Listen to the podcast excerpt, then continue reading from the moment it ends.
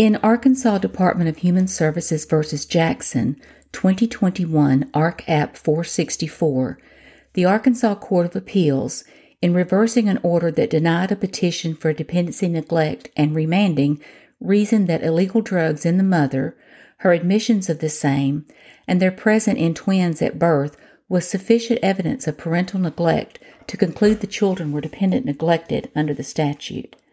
Judge Hickson explained. The facts are as follows.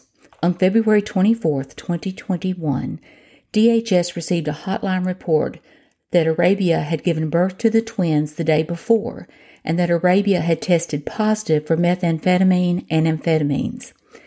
At that time, Arabia's three older children were already in D H S custody and in foster care. D H S placed an emergency hold on the twins and filed a petition for emergency custody and dependency neglect on March second, twenty twenty-one.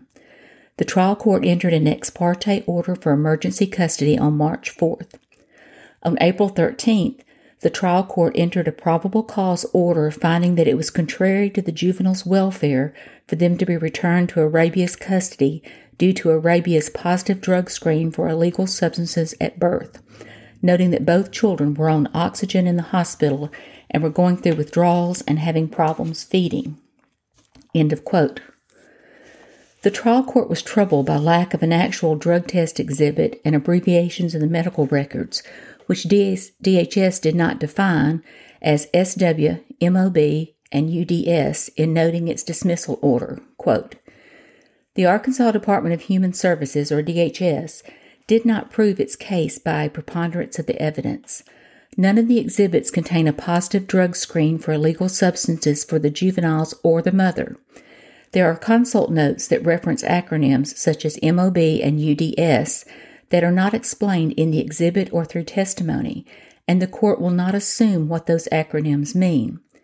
The juvenile's umbilical cord screens are positive for amphetamines. A positive test for amphetamines alone is not a sufficient basis for Garrett's Law. The court also has concerns regarding the caseworker's testimony that she did not know how to locate the prior services D H S offered in previous contacts with the family in DHS's C R I S system. As for the definition of parental unfitness, it is undefined in the Arkansas Juvenile Code. However, appellate courts have repeatedly held that parental drug use is sufficient evidence of parental unfitness. Garner, twenty twenty, A R C App three twenty-eight at seven. Quote, while parental unfitness is not defined in the statute, case law indicates that illegal drug used by a parent renders that parent unfit. Hilburn, twenty eighteen, A R C App four twenty, quote, illegal drug use by a parent makes that parent unfit. We agree that the trial court clearly erred in denying DHS's petition for dependency neglect because the evidence presented at the adjudication hearing showed that Arabia tested positive for an illegal substance, that is methamphetamine, when the twins were born. With this proof, D H S proved neglect under the definition in Section nine twenty-seven dash three oh three dash thirty-seven B I B, which placed the twins at risk of serious harm. End of quote. The trial court found the medical records decipherable in part because of abbreviations, but this was no impediment in deciding the case, the decision added in writing. This case was initiated as a Garrett's Law case when, the day after the twins were born, D H S received a hotline report that Arabia had tested positive for methamphetamines and amphetamines. Social worker Talisa Allen spoke with Arabia at the hospital and reported, consult placed due to positive drug screen and unsure of the custody of the other children. S W met with M O B to discuss positive U D S of amphetamines and methamphetamines. This report was contained in the twins' birth records. It is patently obvious by context that S W refers to social worker, M O B refers to mother of babies, that is. Arabia, and that U D S is a urine drug screen.